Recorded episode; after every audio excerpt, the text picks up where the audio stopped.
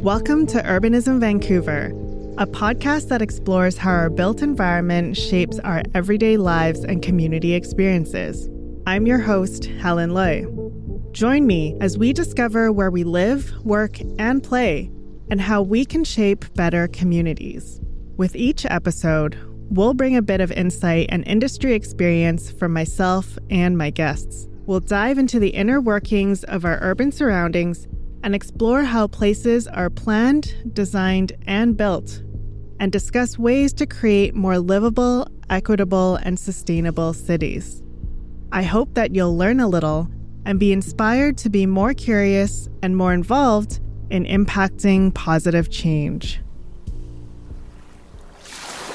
Before we get started today, we want to acknowledge that this podcast is recorded and produced on the traditional and unceded territories of the Coast Salish peoples, including the Musqueam, Squamish, and the Tsleil-Waututh nations. We pay our respects to their elders past, present, and emerging, and recognize the enduring connection they have to this land. We strive to have our conversations contribute towards reconciliation and work towards sustainability and equity for all the custodians of the lands.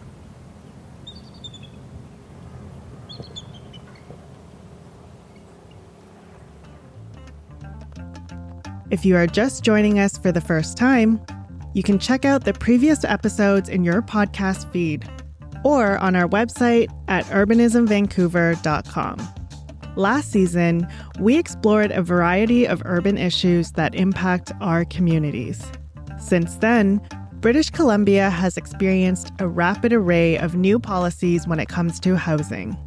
There seems to be a real shift in the approach to addressing the housing crisis, especially considering the decades of policies focused on limiting and mitigating density. However, new aspirations to focus on density come with their own challenges. With that in mind, today we have a special episode speaking with British Columbia's Housing Minister, Ravi Kahlon, to learn more about how his team has approached the housing file and some of the policies that may be to come. We've got the housing minister, Ravi Kahlon, with us today. I guess I'll dig right into it. I'm really interested in a bit getting to know a bit about you. Mm-hmm. So I know you grew up in Victoria, but mm-hmm. North Delta, I presume, is home for you now. Can you tell us a little bit about what it was like in Victoria, the community there, growing up there? Well, first off, thanks for having me on your podcast. And I, I do listen to your podcast, which you. is kind of important because I'm a podcast geek. That's what I do in the mornings. I listen to podcasts. And so it's great to be able to chat to you about it. Yeah, no, I grew up in Victoria and I moved over here in about 2004.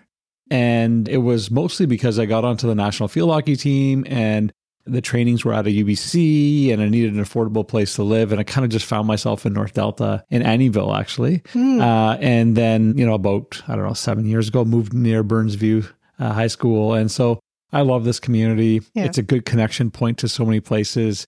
And you grew up here? Yes, uh, yes. So you agree that it's an amazing community? Yes, uh, yes. And yeah, I've got a kid that goes to school here and it's small enough that it's still got a feel of a small town, even though we're connected to something much bigger, obviously, in the region. So, but people, as you know, in North Delta, they're very much proud of being from North Delta, which is a cool thing. Mm, yeah. My parents still live in the same house I, I grew up in, and it's easy for them to go to Richmond, but then also like into Vancouver and into Coquitlam, where my brother lives. So, yeah. Yeah. And yeah. I, so IKEA is close both ways. Yes. That's know? true. That, the perks of yeah. North Delta. You get to pick which traffic you want to fight, right? That's right. Yeah. Yeah.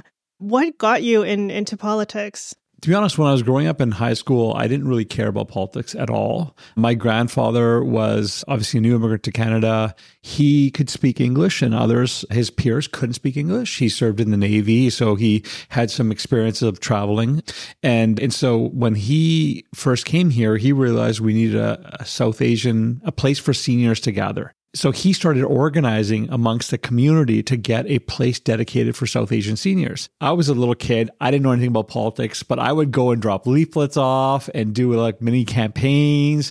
And so that was my first introduction to politics, but I didn't really know what politics was. And only till much later, as I got older, you know, I was actually working in banking and I remember doing a mortgage application with, you know, there was uh, six people that were coming to apply for a townhome. And I thought to myself, I have to tell them they don't qualify. And how awful it is for to have six people with their full time incomes don't qualify for a place. There's something wrong. And so that actually was a spark that said something's not right in society. We have to do something differently. And who would have thought that, you know, may, many years later, somebody would hand me a file and say, remember that problem you identified and fix it. Right. so here I am now. Yeah. Okay. Well, it's a roundabout kind of getting back to housing, even though you didn't start off in housing when you got into the minister office. Well, I actually started my first role was like probably a month in. They said, bring back a human rights commission. You need to consult with the people across the province. So that was my first thing as an MLA. And housing was consistent it was consistent in every single meeting. And so, in a weird way, all my experiences between that, working with workers who've been displaced because of mill cl- closures, anti racism, uh, economic recovery, all of them are actually housing. Yes. And so, yeah. it's actually a nice place to be given those experiences I've had. Yeah, it really touches upon everything. And it's so it's so critical. I mean, it's a key piece to stability for all other facets of your life, right? Yeah. So now that you are on the housing profile, can I ask, did you specifically ask for it? Were you appointed for it? Yeah. yeah. No, I didn't specifically ask for it, to be honest okay. with you. I, I, always joke that when Premier Horgan called me in the middle of the pandemic and said, You're the Minister of Economic Recovery, I honestly didn't It's a sleep. hard task. I didn't sleep for two weeks. I was like, I don't know how I'm going to do this. You know, my family used to say, If you're going to fail, fail big. And I was like, Oh, God, that doesn't help me at all.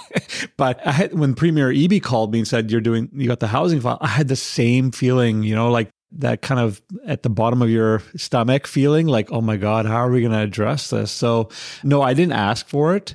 Um, but, you know, when the premier says jump, you, we always joke, we say, how high would you like us to jump? and so, but I am happy that I've got this role because there's nothing more satisfying than having a file where the premier says, if it's a good idea, go ahead and do it you know that kind of freedom doesn't come. My colleagues don't have it. People who are in this job across the country they don't have that type of flexibility. You have to go through a, a lot of process to get whatever you want.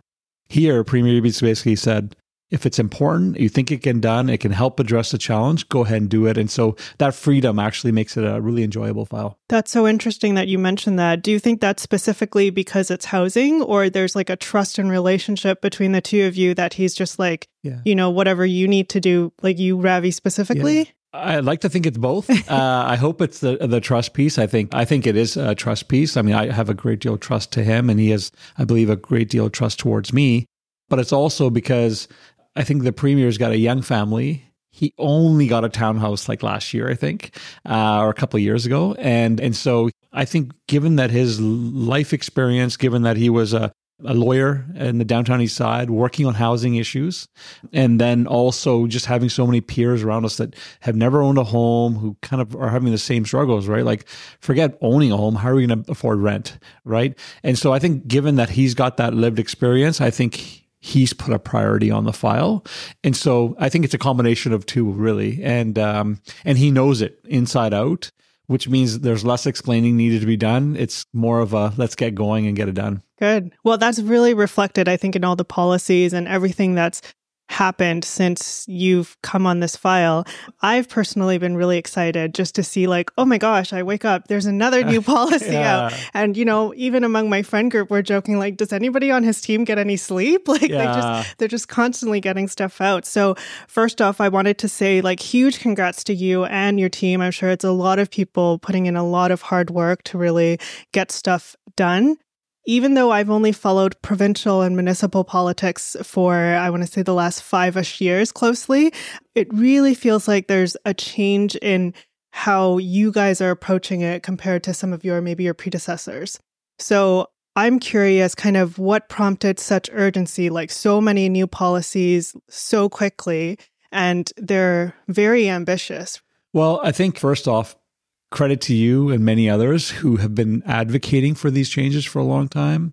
I always say that any change that's substantial or important takes time. It takes years of advocacy. And for us to come in, it was because the space in the public mind had been created by advocates, by uh, activists, quite frankly, who were pushing and pushing and telling people this is where we need to do. And so I talk to many people who, like you, have been advocating for a long time. They're like, we've been just screaming at the top of lungs to do this.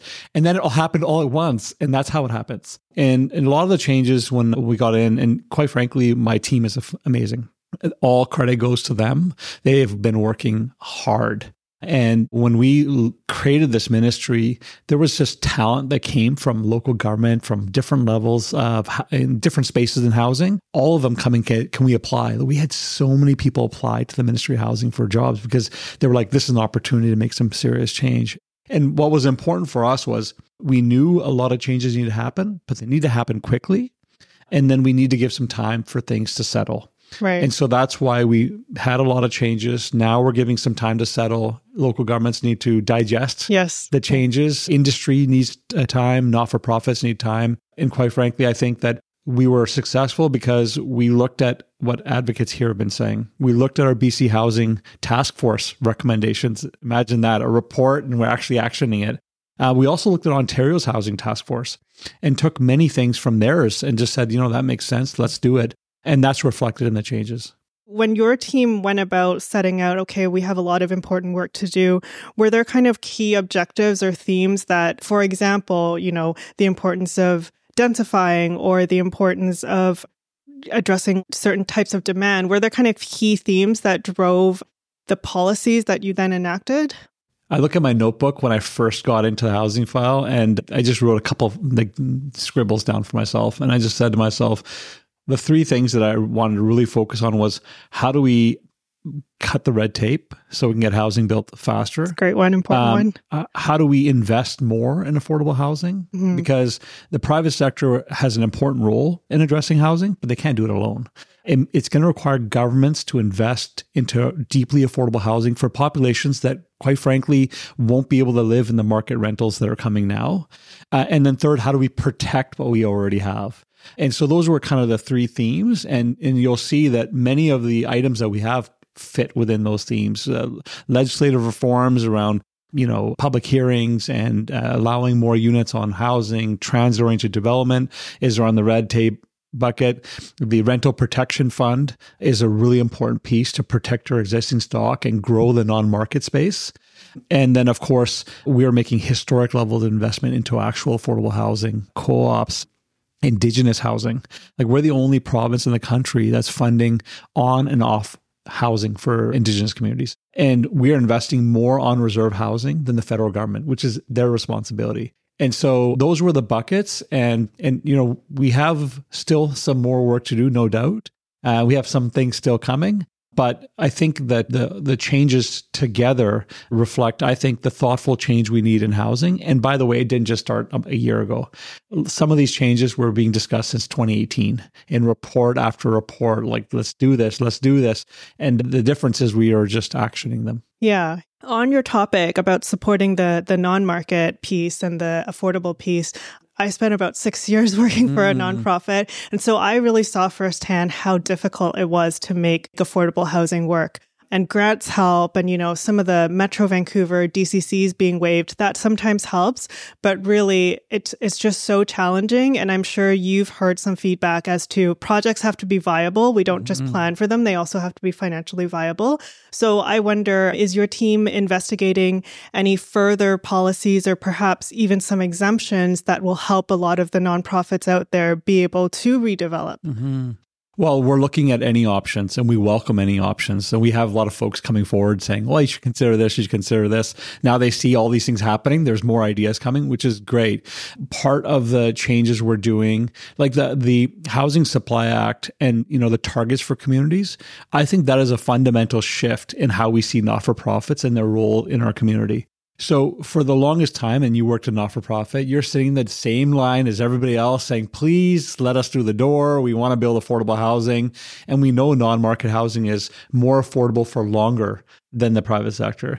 And so with the Housing Supply Act and giving communities targets and saying, you have to build this much affordable housing, you have to build so much uh, non-market housing, the conversation is flipped. Now, not for profits are telling me that local governments are coming to them and saying, how can we get to these targets? How can we work together to get that? So I think that's a, a psychological shift, which already is helping. How we do our funding has shifted. We used to have fund, the community housing fund that would open up kind of every three years. And so if you miss the project, you'd be down tooling forever and you'd be like, oh man, who knows when this fund will ever open again. So now we uh, provide PDF funding for projects that perhaps are, are in the early stages of development, but the community housing fund will be open every year. So if you miss the intake, you're still eligible for the next intake and you can do whatever changes you need to do. So some things like that we're doing, but there's a whole host of things we still have to do to make it easier for that type of housing to be built. Housing Minister Ravi Kahlon has emphasized an important shift in the municipality's role when it comes to the provision of non market housing. By ensuring that cities are accountable for housing targets, municipalities are incentivized to create policies that are feasible and result in new affordable homes. However, there are still a variety of challenges facing non market housing beyond local policies and I hope that the Housing Minister's team will continue to explore deeper subsidies and further prioritize new affordable housing. So, I've personally been working with a couple municipalities now where I see the planning team kind of like absorbing this information that's been announced, right? I believe it was this summer, this summer, that they have as a deadline to update their plans to make sure that it reflects the provincial policies that you guys have announced. So, I'm curious what steps are your team going to take in terms of accountability, right? Is there a review process to kind of check the plans to make sure that they were translated and interpreted to the intent that your team set out when it comes to some of these targets? Yeah. So it varies depending on each piece. The public hearing piece legislation, which essentially says that if a plan fits within the community plan or a project fits within the community plan, it doesn't need to go to public hearing. That was just as of the day the legislation passed. So that's just the new thing. We are bringing some changes for the city of Vancouver to align them to where the rest of the municipalities are, and that's coming this spring. So they're not off the hook uh, when it comes to it. It's just the Vancouver charter is complicated. Yes. It took a little bit longer to get there, but that change is coming the changes around small scale multi units, allowing three, four units on single family lots, the way we structure the, the law was that they have till June to adopt the bylaws off of our site standard document. Okay. If they do not, our site standard document becomes their bylaw. Okay. So we've basically put in a marker to say, here's your time to do the work to adjust it to your community. If you don't do it by then, then our site standard document is your de facto document that that uh, people can proponents can work off of. I see. That's why it's so detailed. Okay. Uh, and that's why we hired so many planners to help put it together for that purpose. Now, with transit oriented development, we needed a little bit more flexibility because it's just more complicated.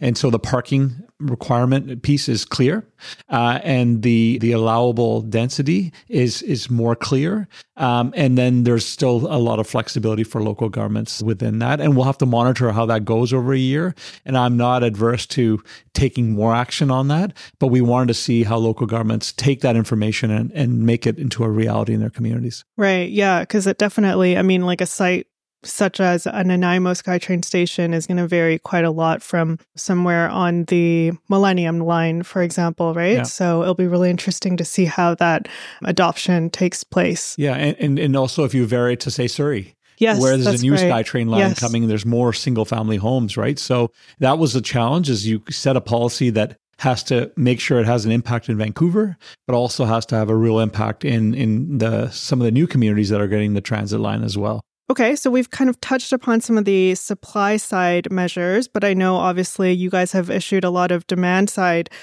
policies as well, which I think is really important. Specifically, I think short term rental has been something you guys have focused on. I'm curious, is there again any ongoing monitoring to see what the result of that policy is? For example, you know, I'm reading a lot of news articles about people complaining that, you know, they bought a unit that mm-hmm. they were mm-hmm. doing using for Airbnb. Mm-hmm.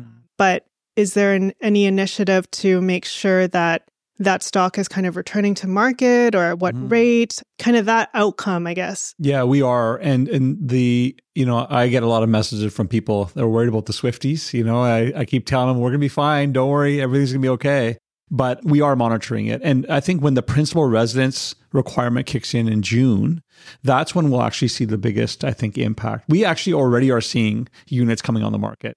Uh, I get people tagging me on posts all the time, just be like, look, it works. you know, I've this place, we had a, a story person reached out to me and said, somebody's posted in their n- neighborhood group, hey, this property used to be a short term rental. Um, now we want to rent it to somebody in the community. And a person is now renting it, but running a daycare out of it. And so you got a daycare, you got housing for locals. And so it's working. It's already having an impact. You know, our intention wasn't to, you know, hurt people's investments. That wasn't the intention. But we had been signaling for a long time changes are coming. This is not a space you should be in. So it's not like it was a surprise all of a sudden. People saw we were saying this for a long time. And and quite frankly, we need that housing. And so when I was saying the three buckets I'm thinking about, yeah, the rental protection fund is vitally important to protect, but so is the existing housing stock that we need for our folks here in British Columbia not for tourists. And so short term rentals will remain, they'll still be there in people's primary residences, but we really need to address the challenges we have first before we start taking that on. I think another challenge that comes up with the push for density, uh, as well as you know some of the security of housing for rentals, is the idea of displacement yes. and demovictions, mm-hmm. right? Mm-hmm. And so cities like Burnaby, for example, Metrotown really experienced a lot of that and it was very difficult. A lot of people got evicted, a lot mm-hmm. of people got pushed out of their communities mm-hmm. because all of this like pressure was really centered and focused around the only area where you could add density. And so now that you've kind of freed it up and and designated a lot of areas where we're saying, yes, this is where we should be adding more housing, is there consideration of similar, perhaps province wide tenant protection guidelines to ensure that, again, that density doesn't happen in, in high renter density areas, yeah. right? Like kind of like the stuff you might have heard on that episode of Framing Density yes, with Dennis. Yeah. Yeah. yeah. Uh, this is a concern of mine the displacement of folks who have been living in communities because of development we have already told local governments. In fact, we told them when the last legislation passed that with the rezoning process not being there, that we would provide them tools to have po- policies for displacement. So local governments know that. And it's important because it varies from community to community, right? What a displacement policy in Burnaby looks like and or Vancouver looks like will be completely different than what happens in Surrey, what happens in different communities. And so for us, it's about making some changes province wide, but also allowing flexibility for Burnaby to have their policy in place and Vancouver to have a policy place, and then Surrey or Coquitlam to have something maybe slightly different. So that change is coming this spring with legislation. I would say that displacement policies, some form of inclusionary zoning policies, the ability for local governments to have that, uh, as well as transportation demand management, the ability to have some pieces in place with new developments are the three things that will be coming this uh, spring. Okay. Can I ask a little bit about that? I sure. don't know how much you can share, yeah. but is this more an option for local governments to apply policies as they see fit? Or is it more of similar to like the housing targets where municipalities have to do something that speaks to tenant protections, but they have flexibility to decide what that exactly looks like? Yeah, with the tenant displacement piece, the legislation will be enabling. And so it's about giving local governments the ability to have policies in place. And quite frankly, they're all creating policies. Like even Delta right now is developing a tenant displacement policy. Uh, every community in Metro Vancouver, certainly, and many in Victoria and others already have it. But it's about enabling them to be able to do that. We'll have some changes at the provincial level, but mostly it's enabling local governments to be able to do something different or, in some cases, to be able to do what they're already doing.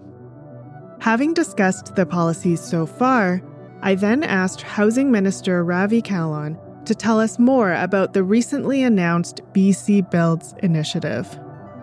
Yeah, so I'm so excited about BC Builds because what it's fundamentally saying is that we need governments to be into the space of housing that's available for middle income earners. Historically, BC Housing focuses on the, I'd say, $84,000 or less incomes, more deeply subsidized housing, social housing, supportive housing, um, that space.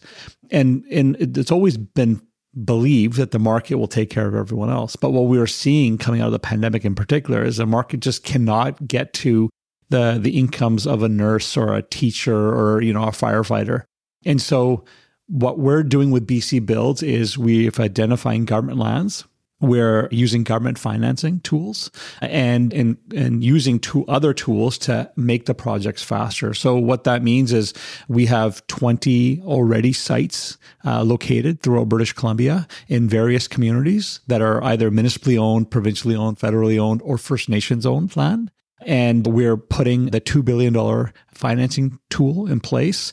And the beauty of that is it'll be used for construction. And then when it's done, it'll be reinvested into other projects as well as capital grants to be able to get housing that is 30% of people's incomes between 84,000 and I'd say about 140,000.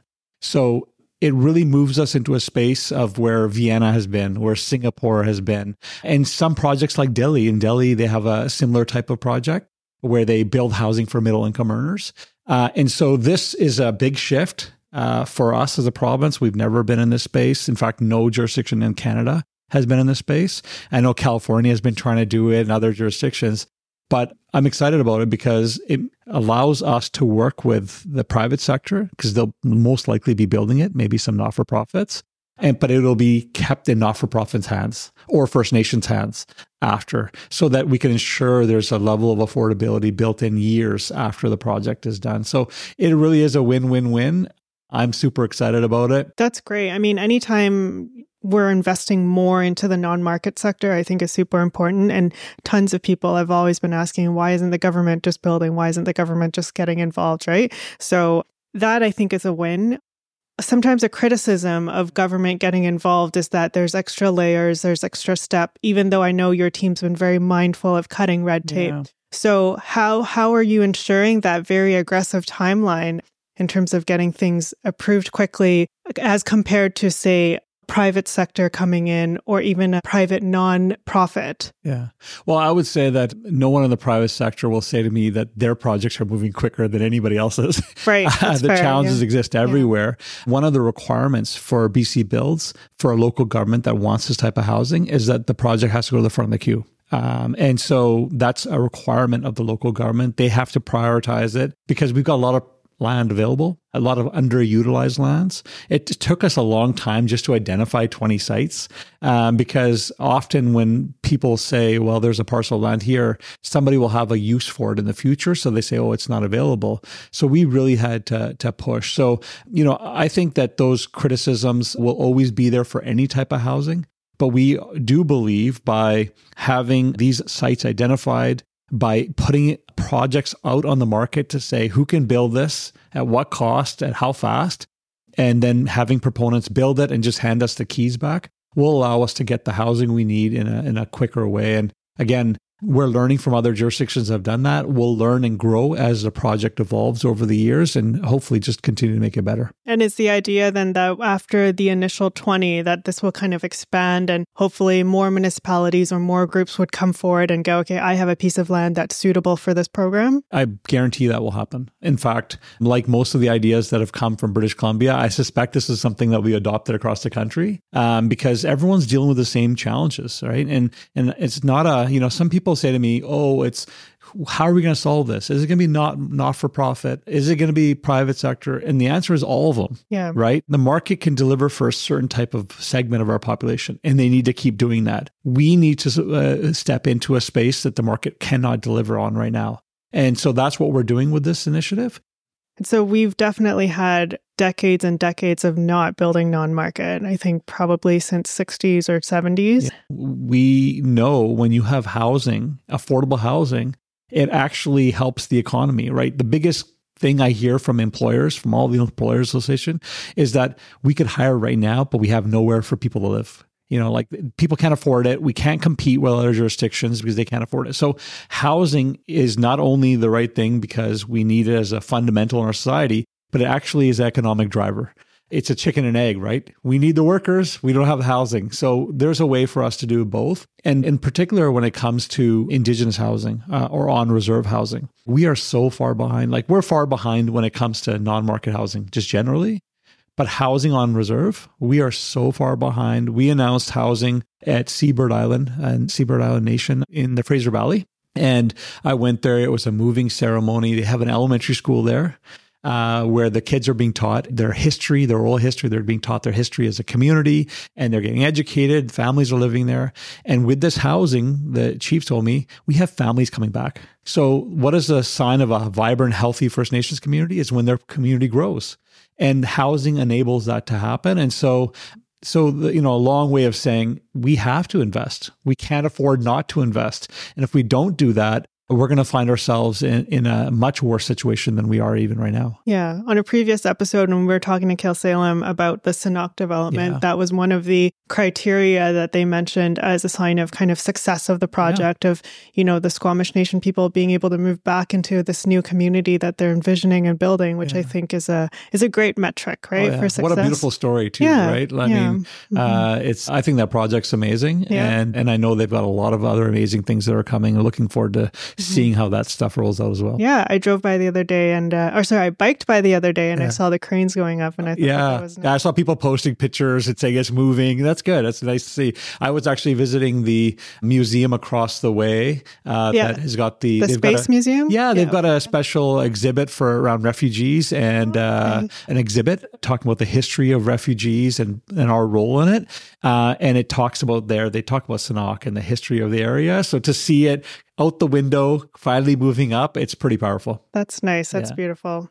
So you touched upon the fact that, you know, housing is so related to all of these other things. And I totally agree especially when you are encouraging policies like the transit oriented development. And so I think I may have this wrong, but I think the BC budget is coming out imminently in, a, in the next little while. And one of my questions is how is your ministry working with the other ministries to mm. ensure that you know when you have new housing and it needs to be near transit that the transit infrastructure is also being upgraded and even things like storm sewer and whatnot right? Because it all has to go hand in hand. Yeah. And from what i've heard so far there's not that much additional funding for our public transit this year or with the new budget. So how are your teams kind of working with the other ministries? Well, the mayors in Metro Vancouver are always going to advocate for more dollars, and, and good on them. That's what they should be doing.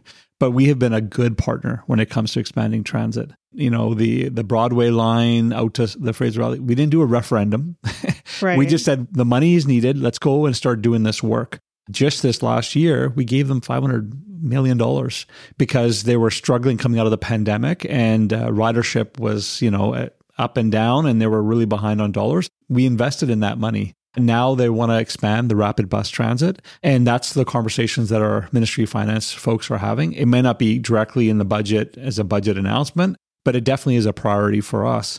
And the reason why transit oriented development legislation was so important is that now housing and infrastructure for transit are tied together. And so now when we jointly go to the federal government for money, we say we're addressing transit needs, but we're also addressing housing at the same time. And so we have always been there as a partner. We're going to continue to. That's the only way to build strong, healthy, vibrant communities. And I know that we just got a new rapid line on Scott Road here. It's not rapid bus transit as they've defined it, but it's pretty awesome. Uh, and I used it, and it actually gets you there much faster. And so, but we have to we have to do more uh, as our communities grow. So, with all the policy coming out with supporting and encouraging a lot more supply, how does this impact smaller communities in BC that may already be facing a lot of infrastructure challenges and that adding density would really just magnify some of those concerns? Well, the challenges around housing are everywhere. It's not a Metro Vancouver or, a CRD issue. It's in all communities. You know, especially coming out of the pandemic, you know, there was always a saying that capital is mobile. Well, labor's mobile now. So that means people can work at distance and they're starting to move. They're starting to move to smaller communities and it's putting housing pressures on all the communities. Now, some of the communities have unique challenges. Our rules, our, our, our, our legislation was more around communities that already have infrastructure, already have housing plans designed for their community. So we, you know, we're not encouraging that sprawl. You know, we're saying let's keep it within urban containment areas or boundary areas where the infrastructure already exists. Perhaps it needs upgrading. So that was an important piece. But the challenge of getting housing built in smaller communities is more unique. They touch against provincial permitting. Um, there's sometimes First Nations related consultation required. We have a new ministry, which we call Walrus, Water, Land, resource development. And uh, we've brought all the permitting places into one ministry. And we're actually working directly with them now to reduce the time that uh, permits required from the province. In fact, I heard a stat just recently that they just in one year, 45% reduction in a 45 day reduction in wait times. That's pretty significant in one year. We have more work to do to do that. But to get housing built in some smaller communities, you have to be creative. And so we're seeing the smaller communities, communities saying, okay, we need housing, but can you get us funding for childcare? And then can you get healthcare funding for us so that we can pool them together so we can attract a bigger builder to come in town because the project is bigger.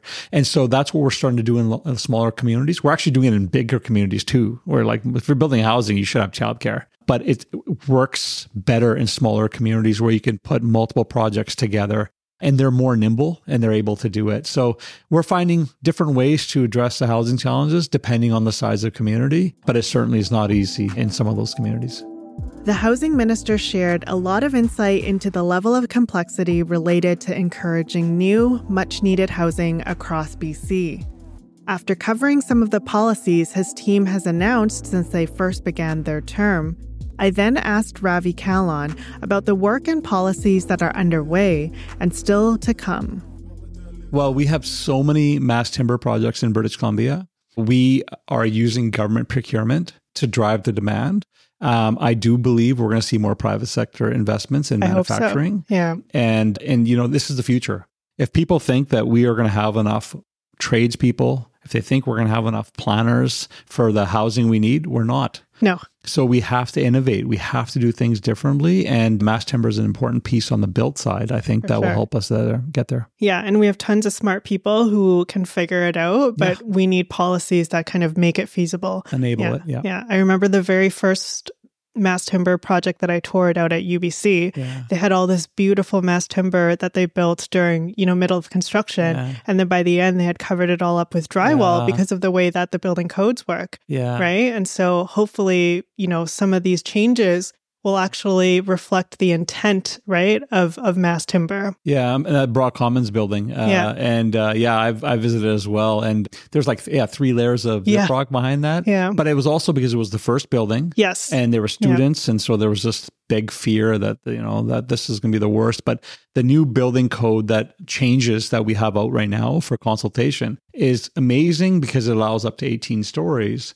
But what's more amazing is that it'll allow up to nine stories with no gyprock, like fully exposed. And so what that means is we're going to have buildings, hopefully around transit, um, that that especially in that eight story, the nine story space, that will be mass timber buildings where you can completely see the wood everywhere. And so I think that is going to enable more housing to be built in a more sustainable way, which is amazing because you want you've got transit, you got housing, and you got to sustainably build, and that's the future.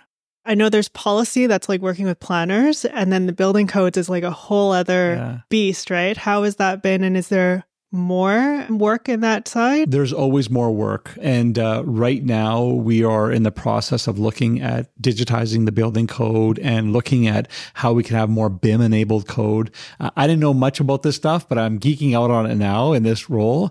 But our goal is to very soon have one site where projects can go through and upload their projects and have auto uh, code compliance checks done on them, have completeness checks done on them so that, you know, there's a one understanding of what a complete application right. is. Yes. And over time move to BIM enabled sites where you can just upload it within seconds to see if it fits within the code. I mean, that's the future. And so that work is happening. We have a digital advisory group that's got folks from the development community, from engineering, from architects to planners. All of us are working together to create what this will look like. And again, BC will be the first in the country. And our goal and the conversations we're having with Canada is that it'll be something that will be taken across the country if it's successful. So that's stuff that's more in the weeds, but it's game changing. Uh, and, and, you know, like how exciting for me is that imagine home builder who's maybe doesn't have the sophistication can go on a site, find their, identify their parcel through simple map, and then they can get automatically a couple of options of homes that are pre-approved Right. designs Yes. uh, and say, here you go. Why don't you just take this and submit this because it fits with your site? I mean, that's where we're taking this thing to. Which is also ironically how they did it back then when you had the catalog of homes, right? Right. So yeah. it's just like doing it the same way that already worked. But a digital version. Digital version. Yeah, Yeah. Right. yeah. Yeah. No, BIM is super cool. I actually only recently worked on a project with BIM Ah. and I was surprised like how are we not already doing this everywhere? Like we have people up in the moon, like we have, you know, know. self-driving cars and we can't figure out a 3D model to build our buildings. Yeah. It just Well, the technology exists. yeah. The challenge you have is that you have in North America,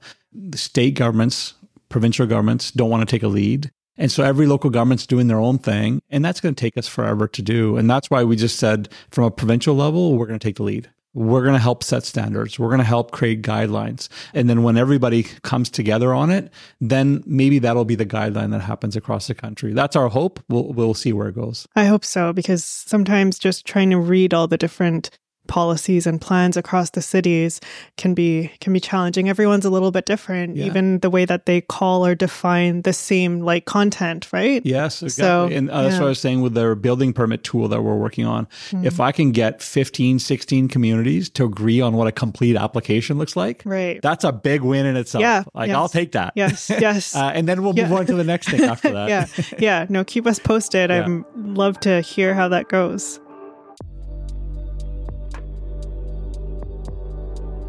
I don't know when the end of the term is for you or for this party, but how would you define success after this term? Like, what are kind of some of those key things that you want to tick off in order to feel like, okay, I've really, I've really like made a real dent on this housing file? Yeah, you know, people ask me that all the time. The election's in October, but you know, the work we're doing hopefully can continue uh, after.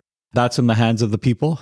For me, it's always hard this question because like I go and talk to people who are living in RVs. I go talk to people who are living in SROs. And so when do you actually have success when people are still struggling for housing? So there's really no kind of endpoint where I can be like, oh, we achieved what we need to, and people are still struggling and my sports mentality just cannot I, I can't shake that if you're not getting better you're getting worse and so i think that housing policy just takes time like there's no overnight fix there's no quick switch that i can flip that's going to solve this problem and so yes the elections of october but there's so much more work to be done after october. The implementation of all the legislation is going to be happening this summer.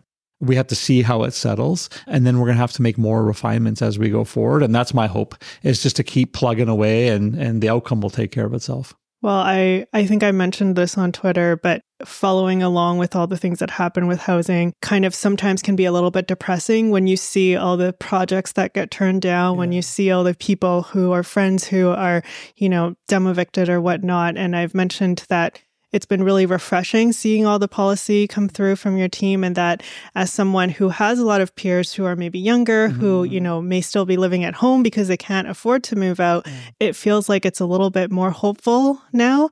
And i hope that you guys will be able to continue your work in october. No i appreciate that. Thank you so much. And yeah it, we all need the hope uh, that it's you know going to get better. And i do believe it's going to get better. Like we're already seeing changes but there's a lot of work still Mhm. ahead of us. And uh, so if you got ideas keep uh, putting them on your podcast because i'm listening. Okay. Well thank you. Thank you so much again for taking time uh, to chat with me today. Yeah it was really nice to to chat with you. Yeah well let's do it again. There are so many people locally and globally who have been long advocating for greater density, more housing, and changes in our policies to ensure that we are encouraging the number and type of homes that we desperately need. And now it appears that BC has a leader in housing who is ready to take big steps in the right direction. That said, there's still a long way to go. I hope we see further focus on ensuring stability for those who need it. For example, tenant protections, as well as substantial increases in our investments toward non market housing, such as not for profit rentals and co ops. If you want to get involved, the best thing you can do is vote. Vote at each level of government and make sure that politicians are making housing the priority. You've been listening to Urbanism Vancouver, the podcast dedicated to bettering our built environment. Be sure to follow us on your listening platform of choice so you don't miss our future releases. I'm Helen Lui. Thanks for listening. This podcast series was independently funded and produced by myself and Aaron Johnson. Visit us at urbanismvancouver.com.